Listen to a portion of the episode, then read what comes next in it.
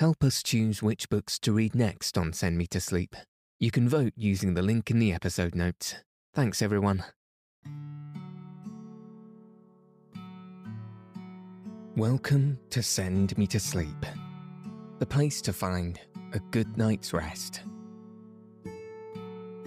My name's Andrew, and I'm so pleased you've joined me tonight and taken this time for yourself to ensure you get a peaceful night's sleep. Tonight, I'll be reading Part 2, chapters 23 to 25 of Anna Karenina by Leo Tolstoy. In the last chapter, we discovered that Anna was with child. In tonight's story, Vronsky tries to convince Anna to run away with him. If you haven't already, find a nice place to get cozy. Take a deep, relaxing breath and settle your body in whatever way feels most comfortable. Now, all you'll need to do is follow the sound of my voice. So let your eyes fall heavy and your breath soften as we settle in for a peaceful night's sleep.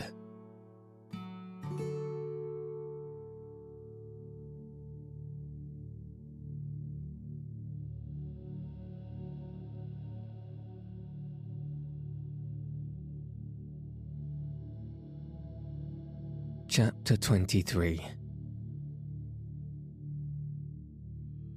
Vronsky had several times already, though not so resolutely as now, tried to bring her to consider their position. And every time he had been confronted by the same superficiality and triviality with which she met his appeal now.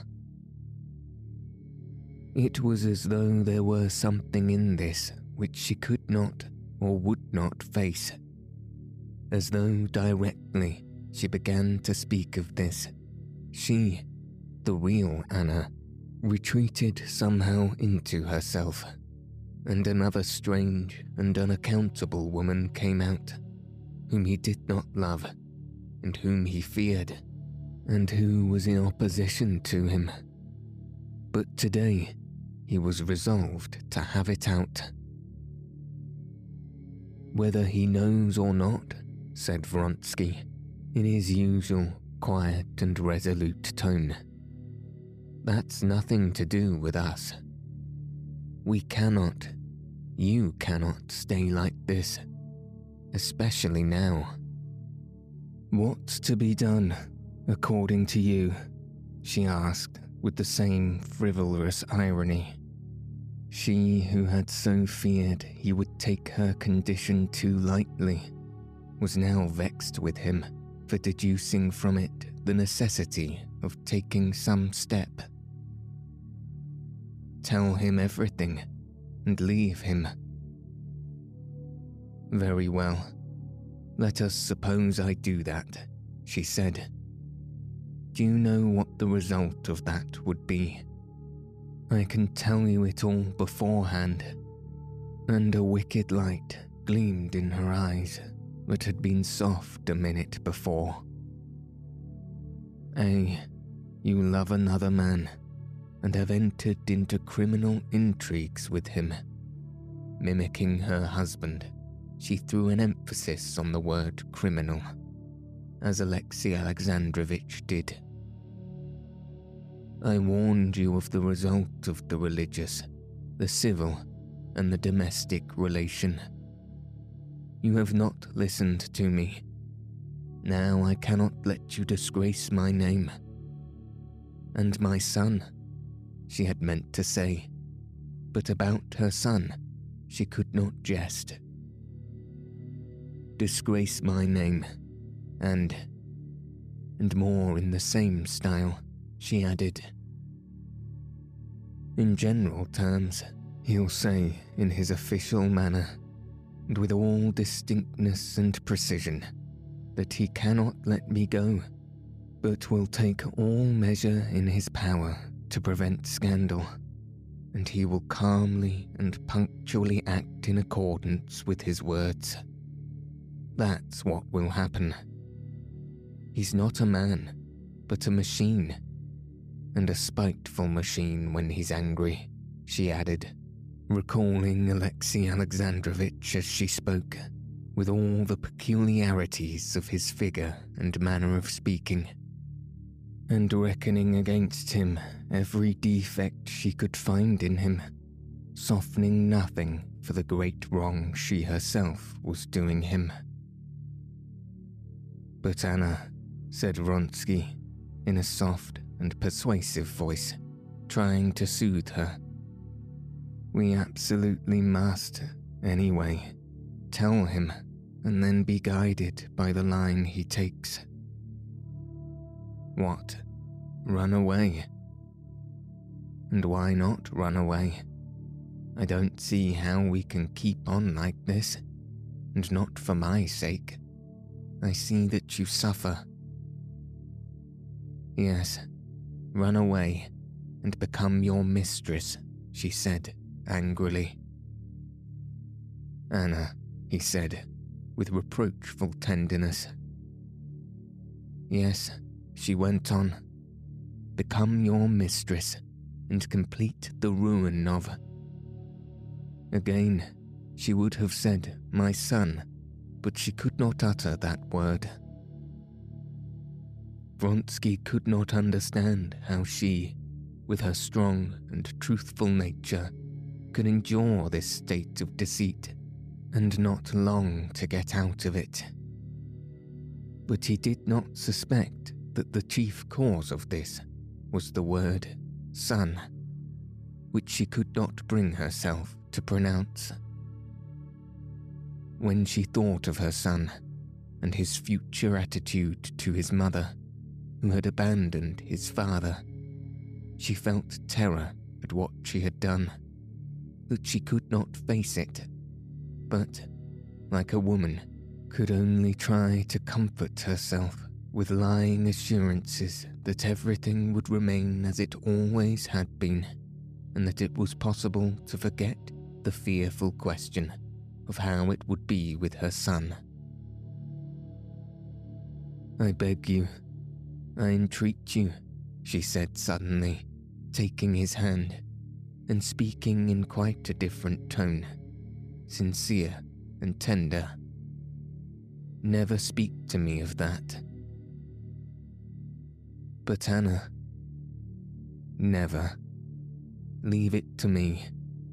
I know all the baseness, all the horror of my position. But it's not so easy to arrange as you think. And leave it to me, and do what I say. Never speak to me of it. Do you promise me? No, no. Promise. I promise everything, but I can't be at peace, especially after what you've told me. I can't be at peace when you can't be at peace. I, she repeated. Yes, I am worried sometimes, but that will pass. If you will never talk about this. When you talk about it, it's only then that it worries me. I don't understand, he said. I know, she interrupted him, how hard it is for your truthful nature to lie, and I grieve for you. I often think that you have ruined your whole life for me. I was just thinking the very same thing, he said. How could you sacrifice everything for my sake? I can't forgive myself that you're unhappy. I unhappy, she said, coming closer to him and looking at him with an ecstatic smile of love. I am like a hungry man who has been given food. He may be cold and dressed in rags and ashamed, but he is not unhappy. I unhappy. No, this is my unhappiness. She could hear the sound of her son's voice coming towards them, and glancing swiftly round the terrace, she got up impulsively. Her eyes glowed with the fire he knew so well. With a rapid movement, she raised her lovely hands, covered with rings, took his head, looked a long look into his face, and putting up her face with smiling, parted lips, swiftly kissed his mouth and both eyes, and pushed him away. She would have gone, but he held her back. When? he murmured in a whisper, gazing in ecstasy at her. Tonight, at one o'clock, she whispered, and with a heavy sigh, she walked with her light, swift step to meet her son. Seryozha had been caught by the rain in the big garden, and he and his nurse had taken shelter in an arbour. Well, au revoir, she said to Vronsky. I must soon be getting ready for the races. Betsy promised to fetch me. Vronsky, looking at his watch, went away hurriedly.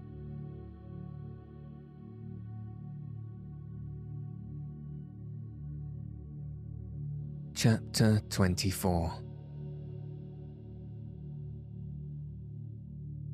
When Vronsky looked at his watch on the Karenin's balcony, he was so greatly agitated and lost in his thoughts that he saw the figures on the watch's face, but could not take in what time it was. He came out on the high road and walked, picking his way carefully through the mud to his carriage. He was so completely absorbed in his feelings for Anna that he did not even think what o'clock it was and whether he had time to go to Bryansky's. He had left him, as often happens, only the external faculty of his memory that points out each step one has to take, one after the other. He went up to his coachman, who was dozing on the box in the shadow, already lengthening, of a thick lime tree he admired the shifting clouds of midges circling over the hot horses, and, walking to the coachman, he jumped into the carriage and told him to drive to Bryansky's. It was only after driving nearly five miles that he had sufficiently recovered himself to look at his watch and realize that it was half past five and he was late. There were several races fixed for that day the mounted guards race, then the officers' mile and a half race, then the three mile race, and then the race for which he was entered. He could still be in time for his race, but if he went to Bryansky's, he could only just be in time, and he would arrive when the whole of the court would be in their places that would be a pity. But he had promised Bryansky to come, so he decided to drive on, telling the coachman not to spare the horses. He reached Bryansky's, spent five minutes there, and galloped back. This rapid drive calmed him. All that was painful in his relations with Anna all the feeling of indefiniteness left their conversation had slipped out of his mind. He was thinking now with pleasure and excitement of the race, of his being anyhow, in time. And now and then, the thought of the blissful interview awaiting him that night flashed across his imagination. like a flaming light. The excitement of his approaching race gained upon him as he drove further and further into the atmosphere of the races, overtaking carriages driving up from the summer villas or out of Petersburg. At his quarters, no one was left at home. All were at the races, and his valet was looking out for him at the gate. While he was changing his clothes, his valet told him that the second race had begun already, that a lot of gentlemen had been asking for him, and a boy had twice run up from the stables. Dressing without hurry, he never hurried himself and never lost his self possession. Vronsky drove to the sheds. From the sheds, he could see a perfect sea of carriages and people on foot, soldiers surrounding the racecourse, and pavilions swarming with people. The second race was apparently going on, for just as he went into the sheds, he heard a bell ringing. Going towards the stable, he met the white legged chestnut, Mahotin's gladiator, being led to the racecourse in a blue forage horsecloth, with what looked like huge ears edged with blue. Where's Cord? he asked the stable boy. In the stable, putting on the saddle. In the open horse box stood Frou Frou, saddle ready. They were just going to lead her out. I'm not too late. All right, all right, said the Englishman. Don't upset yourself. Vronsky once more took in in one glance the exquisite lines of his favourite mare, who was quivering all over, and with an effort he tore himself from the sight of her and went out of the stable. He went towards the pavilions at the most favourable moment for escaping attention. The mile and a half race was just finishing and all eyes were fixed on the horse guard in front and the light hussar behind, urging their horses on with a last effort close to the winning post. From the centre and outside of the ring, all were crowding with the winning post, and a group of soldiers and officers of the horse guards were shouting loudly their delight at the expected triumph of their officer and comrade. Vronsky moved into the middle of the crowd unnoticed, almost at the very moment when the bell rang at the finish of the race, and a tall, mud spattered horse guard who came in first, bending over the saddle, let go the reins of his panting grey horse that looked dark with sweat. The horse, stiffening out his legs, with an effort, stopped in rapid course, and the officer of the horse guards looked round him like a man waking up from a heavy sleep, and just managed to smile. A crowd of friends and outsiders pressed round him Vronsky intentionally avoided that select crowd of the upper world, which was moving and talking with discreet freedom before the pavilions. He knew that Madame Karenina was there, and Betsy, and his brother's wife, and he supposedly did not go near them for fear of something distracting his attention. But he was continually met and stopped by acquaintances who told them about the previous races and kept asking him why he was late. At the time when the racers had to go to the pavilion to receive the prizes, and all attention was directed to that point, Vronsky's elder brother, Alexander, A colonel with heavy fringed epaulets came up to him. He was not tall, though as broadly built as Alexei, and handsomer and roycer than he. He had a red nose and an open, drunken looking face. Did you get my note? he said. There's never any finding you.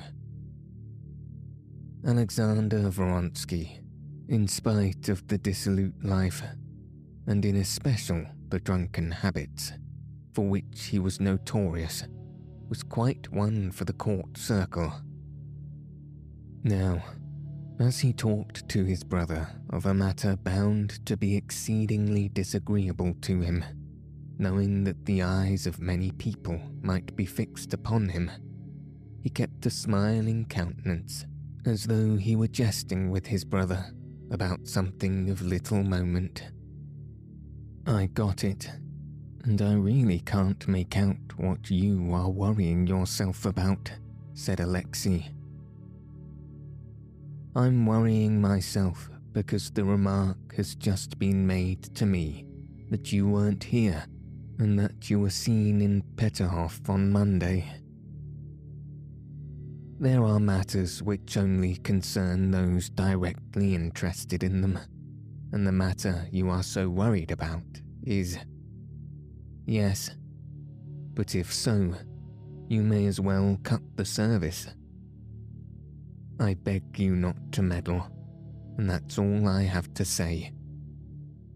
Alexei Vronsky's frowning face turned white, and his prominent lower jaw quivered, which happened rarely with him. Being a man of very warm heart, he was seldom angry. But when he was angry, and when his chin quivered, then, as Alexander Vronsky knew, he was dangerous. Alexander Vronsky smiled gaily. I only wanted to give you Mother's letter. Answer it, and don't worry about anything just before the race. Bon chance, he added, smiling, and he moved away from him. But after him, another friendly greeting brought Vronsky to a standstill. So you won't recognize your friends. How are you, monsieur? said Stepan Arkadyevitch, as conspicuously brilliant in the midst of all the Petersburg brilliance as he was in Moscow, his face rosy and his whiskers sleek and glossy. I came up yesterday, and I'm delighted I shall see you triumph. When shall we meet? Come tomorrow to the mess room, said Vronsky, and squeezing him by the sleeve of his coat, with apologies, he moved away to the centre of the racecourse, where the horses were being led for the great steeplechase. The horses who had run in the last race were being led home, steaming and exhausted, by the stable boys, and one after the other the fresh horses for the coming race made their appearance. For the most part, English racers, wearing horse cloths and looking with their drawn up bellies like strange, huge birds. On the right was led in Frou Frou, lean and beautiful, lifting her elastic, rather long pasterns, as though moved by strings not far from her, they were taking off the rug from the lop eared gladiator. The strong, exquisite, perfectly correct lines of the stallion, with his superb hind quarters and excessively short pasterns almost over his hooves, attracted Vronsky's attention in spite of himself. He would have gone up to his mare but he was again detained by an acquaintance. Oh, there's Karenin, said the acquaintance with whom he was chatting. He's looking for his wife, and she's in the middle of the pavilion. Didn't you see her? No, answered Vronsky, and without even glancing round towards the pavilion where his friend was pointing out Madame Karenina, he went up to his mare. Vronsky had not had the time to look at the saddle, about which he had to give some direction, when the competitors were summoned to the pavilion to receive their numbers and places in the row at the starting. Seventeen officers, looking serious and severe, many with pale faces, met together in the pavilion and drew numbers. Vronsky drew the number seven. The cry was heard Mount. Feeling that with the others riding in the race, he was the centre upon which all eyes were fastened, Vronsky walked up to his mare in that state of nervous tension in which he usually became deliberate and composed in his movements. Cord, in honour of the races, had put on his best clothes a black coat buttoned up, a stiffly starched collar, which propped up his cheeks, a round black hat, and top boots. He was calm and dignified as ever, and was with his own hands holding Frou Frou by both reins, standing straight in front of her. Frou Frou was still trembling as though in a fever. Her eye, full of fire, glanced sideways at Vronsky. Vronsky slipped his finger under the saddle girth.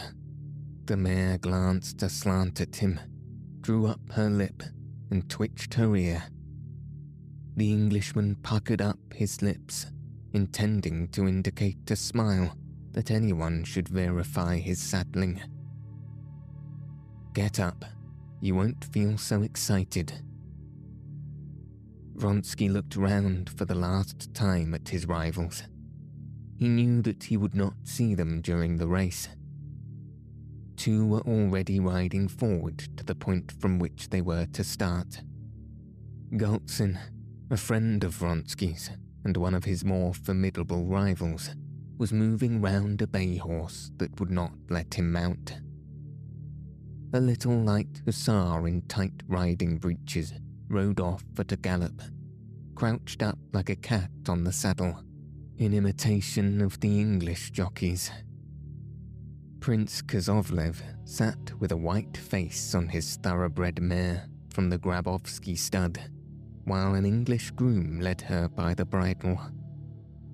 Vronsky and all his comrades knew Kuzovlev and his peculiarity of weak nerves and terrible vanity. They knew that he was afraid of everything, afraid of riding a spirited horse. But now, just because it was terrible, because people broke their necks, and there was a doctor standing on each obstacle, and an ambulance with a cross on it, and a sister of mercy he had made up his mind to take part in the race. Their eyes met, and Vronsky gave him a friendly and encouraging nod. Only one he did not see his chief rival, Mahotin on Gladiator. Don't be in a hurry, said Cord to Vronsky. And remember one thing don't hold her at the fences and don't urge her on. Let her go as she likes. All right, all right, said Vronsky, taking the reins. If you can, lead the race, but don't lose heart till the last minute, even if you're behind. Before the mare had time to move, Vronsky stepped with an agile, vigorous movement into the steel toothed stirrup and lightly and firmly seated himself on the creaking leather of the saddle. Getting his right foot in the stirrup, he smoothed the double rein, as he always did, between his fingers, and Cord let go. As though he did not know which foot to put first, Frou Frou started dragging at the reins with her long neck And as though she were on springs, shaking her rider from side to side, Cord quickened his step, following him. The excited mare trying to shake off her rider, first on one side, then on the other, pulled at the reins, and Vronsky tried in vain with voice and hand to soothe her. They were reaching the dammed up stream on their way to the starting point. Several of the riders were in front and several behind, when suddenly Vronsky heard the sound of a horse galloping in the mud behind him. He was overtaken by Mahotin on his white legged, lop eared gladiator. Mahotin smiled, showing his long teeth but Vronsky looked angrily at him. He did not like him and regarded him now as his most formidable rival. He was angry with him for galloping past and exciting his mare. Frou Frou started into a gallop. Her left foot forward made two bounds and, fretting at the tightened reins, passed into a jolting trot bumped her rider up and down. Cord, too, scowled and followed Vronsky almost at a trot.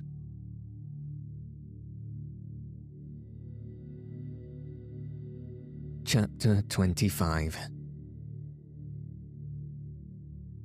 There were 17 officers all riding in this race the race course was a large three mile ring of the form of an ellipse in front of the pavilion.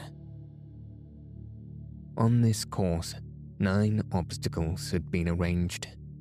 The stream, a big and solid barrier five feet high, just before the pavilion.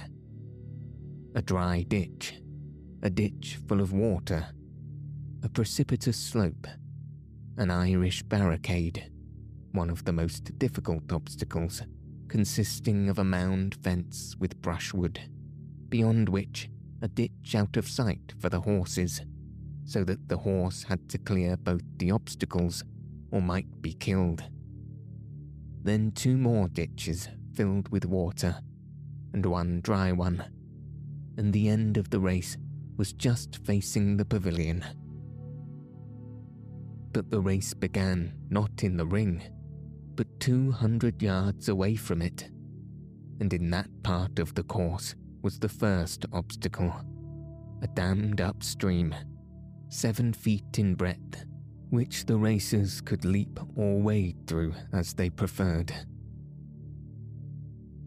Three times they were ranged ready to start, but each time some horse thrust itself out of line and they had to begin again. The umpire who was starting them, Colonel Sestrin, was beginning to lose his temper when at last, the fourth time, he shouted, Away, and the races started.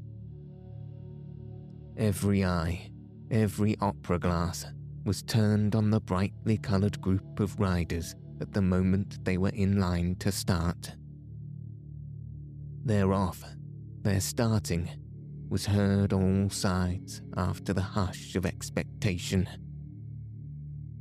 And little groups and solitary figures among the public began running from place to place to get a better view. In the very first minute, the close group of horsemen drew out, and it could be seen that they were approaching the stream in twos and threes, and one behind the other.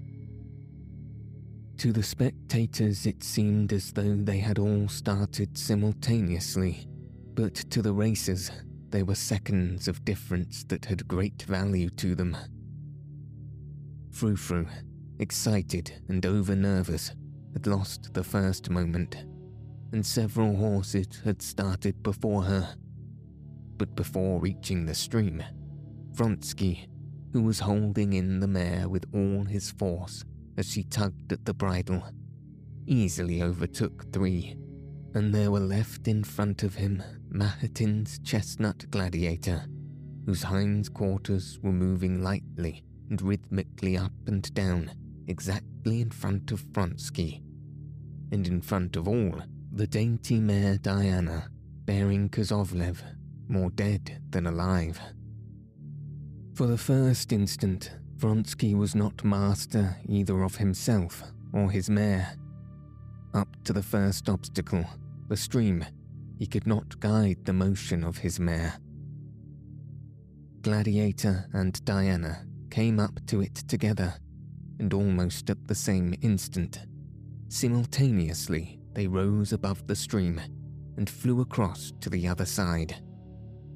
Frou Frou darted after them, as if flying, but at the very moment when Vronsky felt himself in the air, he suddenly saw, almost under his mare's hoofs, Kuzovlev, who was floundering with Diana on the further side of the stream. Kuzovlev had let go the reins as he took the leap, and the mare had sent him flying over her head. Those details Vronsky learned later.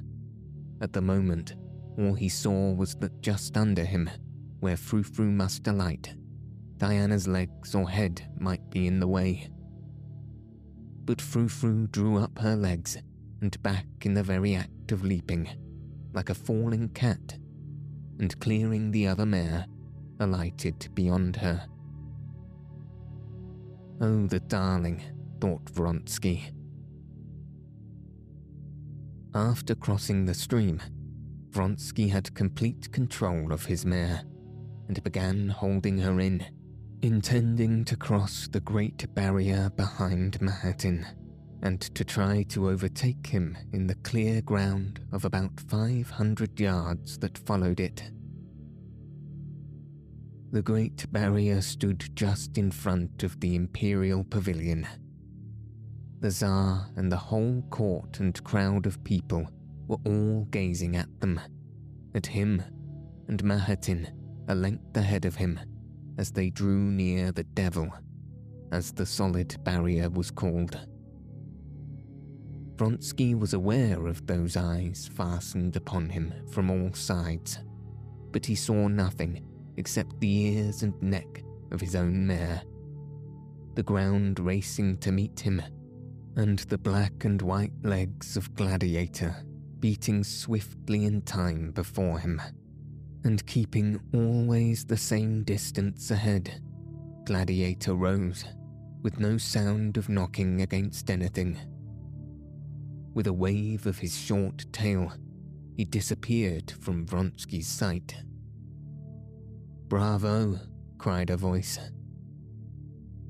At the same instant, under Vronsky's eyes, right before him, flashed the palings of the barrier.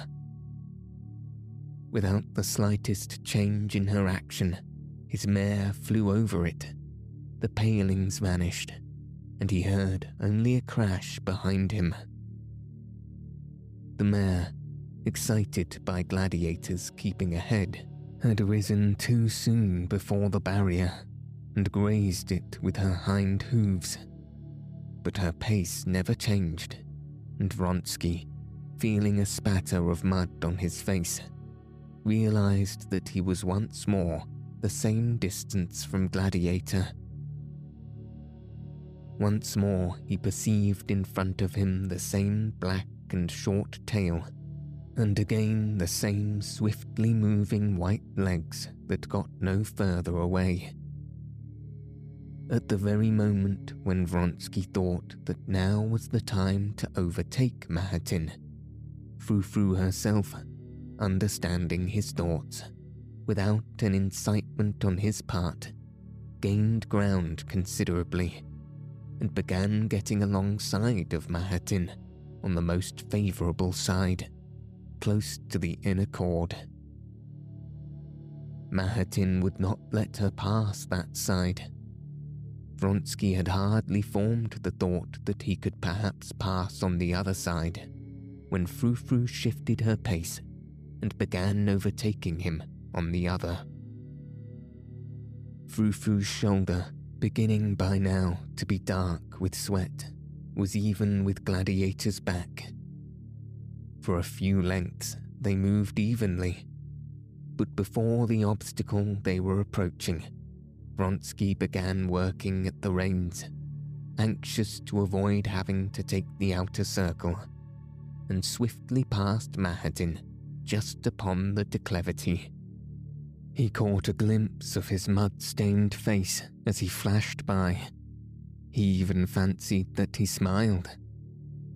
Vronsky passed Mahotin, but he was immediately aware of him close upon him, and he never ceased hearing the even thudding hooves and the rapid and still quite fresh breathing of Gladiator. The next two obstacles, the watercourse and the barrier, were easily crossed, but Vronsky began to hear the snorting and thud of Gladiator close upon him. He urged on his mare, and to his delight, felt that she quickened her pace, and the thud of Gladiator's hooves were again heard at the same distance away. Vronsky was at the head of the race, just as he wanted to be, and as Cord had advised and now he felt sure of being the winner. His excitement, his delight, and his tenderness for Frou Frou grew keener and keener. He longed to look round again, but he did not dare do this, and tried to be cool and not to urge on his mare so to keep the same reserve of force in her as he felt that Gladiator still kept there remained only one obstacle, the most difficult. If he could cross it ahead of the others, he would come in first. He was flying towards the Irish barricade. Frou Frou and he both together saw the barricade in the distance, and both the man and the mare had a moment of hesitation. He saw the uncertainty in the mare's ears and lifted the whip but at the same time felt that his fears were groundless. The mare knew what was wanted. She quickened her pace and rose smoothly, just as he had fancied she would, and as she left the ground, gave herself up to the force of her rush, which carried her far beyond the ditch, and with the same rhythm, without effort, with the same leg forward, Frou fell back into her place again. Bravo, Vronsky! He heard shouts from a knot of men.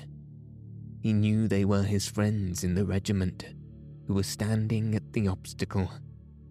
He could not fail to recognize Yashvin's voice, though he did not see him.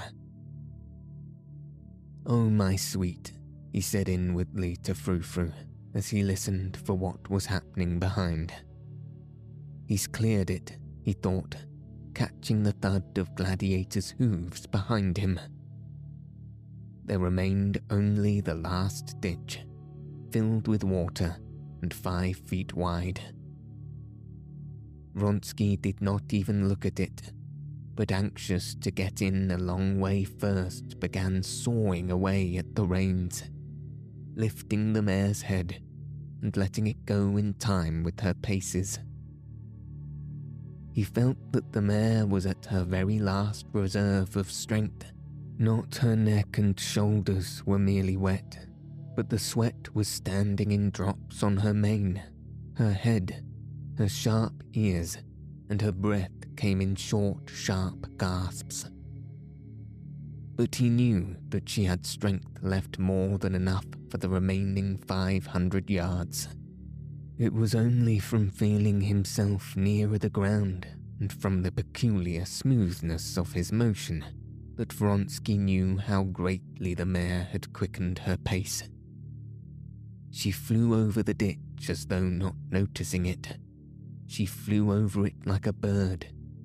But at the same instant, Vronsky, to his horror, felt that he had failed to keep up the mare's pace, that he had, he did not know how, made a fearful, unpardonable mistake in recovering his seat in the saddle.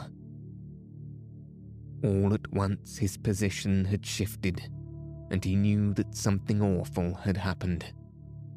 He could not yet make out what had happened when the white legs of a chestnut horse flashed by him close and Mahotin passed at a swift gallop. Vronsky was touching the ground with one foot, and his mare was sinking on that foot. He just had time to free his leg when she fell on one side, gasping painfully and making vain efforts to rise her delicate, soaking neck. She fluttered on the ground at his feet like a shot bird. The clumsy movement made by Vronsky had broken her back, but that he only knew much later. At that moment, he knew only that Mahotin had flown swiftly by, while he stood staggering alone on the muddy, motionless ground, and Frou Frou lay gasping before him, bending her head back and gazing at him with her exquisite eyes. Still unable to realize what had happened, Vronsky tugged at his mare's reins.